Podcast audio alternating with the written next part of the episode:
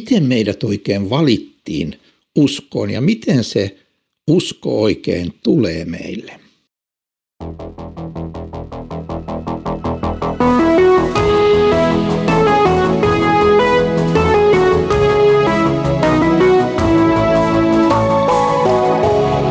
Kirjoitusten pauloissa.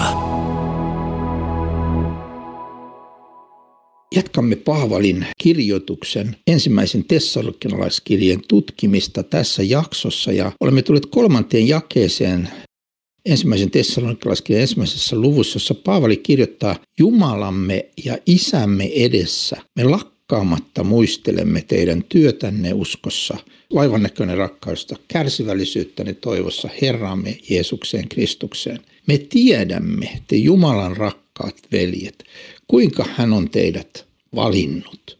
Viime kerralla totesimme, kuinka meidän tulee olla kärsivällisiä uskossamme.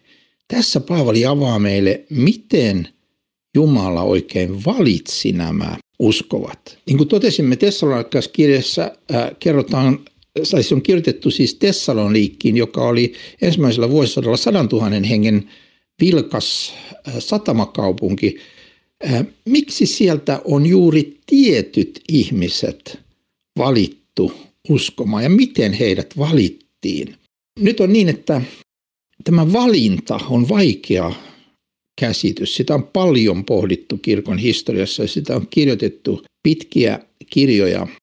Lutherilla on sellainen hyvin kuuluisa kirja kuin Sidottu ratkaisuvalta, jossa hän esittää, että itse asiassa me emme pysty valitsemaan Jumalaa, vaan me valitsemme väärin, mutta Jumala on valinnut meidät ja sen perusteella me pystymme uskomaan häneen ja olemaan hänen lapsiaan. Ja nyt Paavali 5.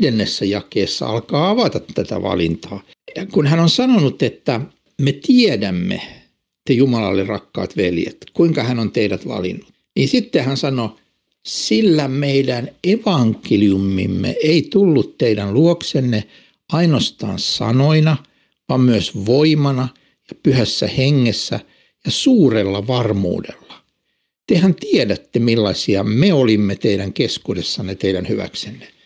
Siis evankeliumi on se, joka meidät valitsee. Evankeliumia julistettaessa toiset uskovat ja luottavat siihen sanomaan, toiset eivät.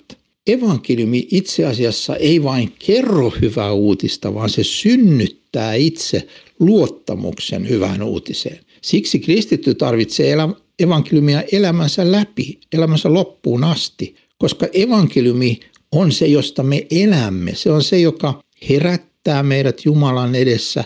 Se on se, joka lahjoittaa meille uskon. Se on se, joka ylläpitää meidän uskoamme. Me elämme evankeliumista uskovina. Ja kun evankeliumi tulee, niin se ei ole vain pelkkiä sanoja. Se on myös voimana ja pyhässä hengessä ja suurella varmuudella.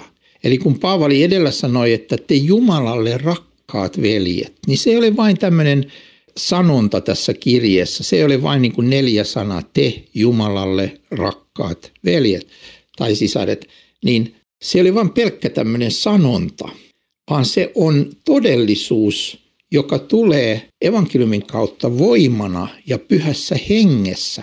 Toisaalla Paavali kirjoittaa, että Jumalan rakkaus on vuodatettu meidän sydämiimme ja se on tapahtunut Jumalan hengen kautta, jonka me saamme, kun tämä usko syntyy meidän sydämessämme. Pyhä henki herättää meidät hengellisesti kuolleet, hän lahjoittaa meille uskon, hän antaa meille uuden tahdon seurata Kristusta ja elää hänen tahtonsa mukaan.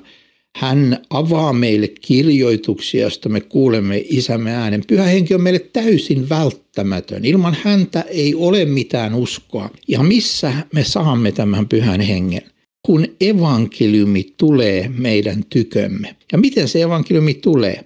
Heti tämän lauseen sanottuaan, että evankeliumi ei tullut luokseen ainoastaan sanona, vaan voimana ja pyhässä hengessä, Paavali kirjoittaa, että tehän tiedätte, millaisia me olimme teidän keskuudessanne, teidän hyväksenne.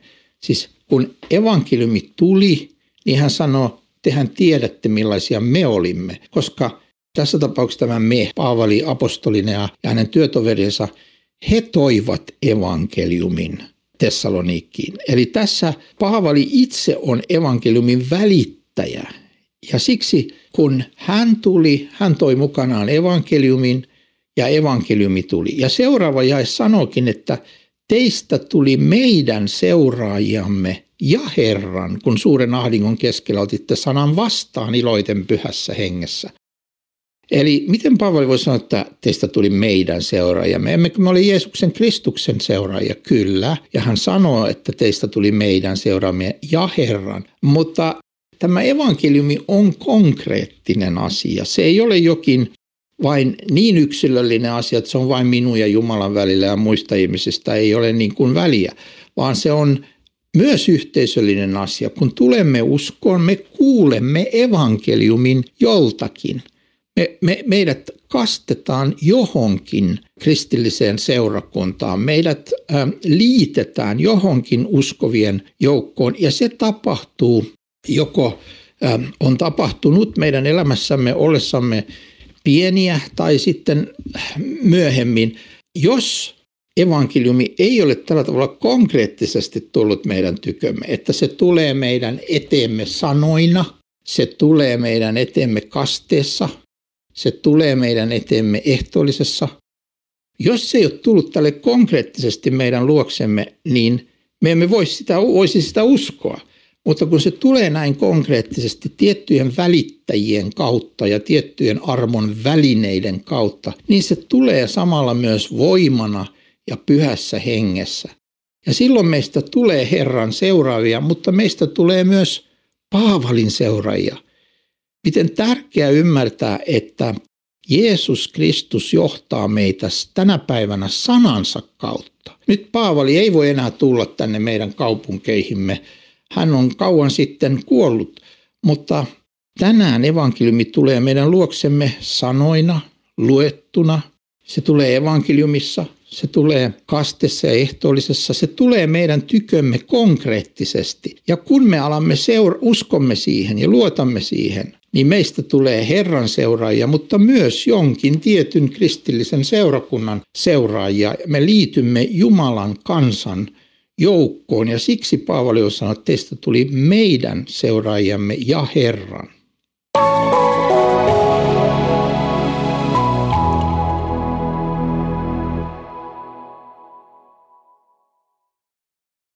Paavali sanoi, että meistä tulee sekä Herran että hänen seuraajiaan, kun tulemme uskoon.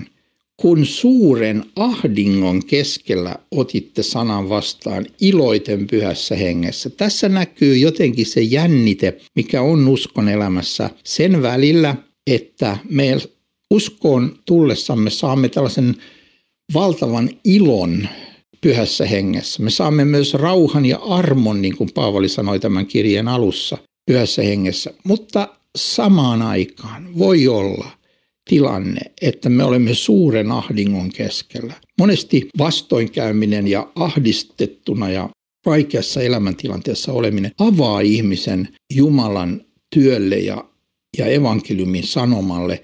Ja siksi on aivan totta sanoa, että kun suuren ahdingon keskellä otitte sanan vastaan. Monesti se ahdinko avaa ihmisen vasta ottamaan vastaan sen hengen, mutta silloin on myös iloiten pyhässä hengessä. Tulee ilo siitä, että minä saan olla Jumalan lapsi, minä saan olla kristitty. Ja mitä nämä kristityt sen jälkeen tekivät, miten he elivät, siitä puhumme seuraavassa jaksossa.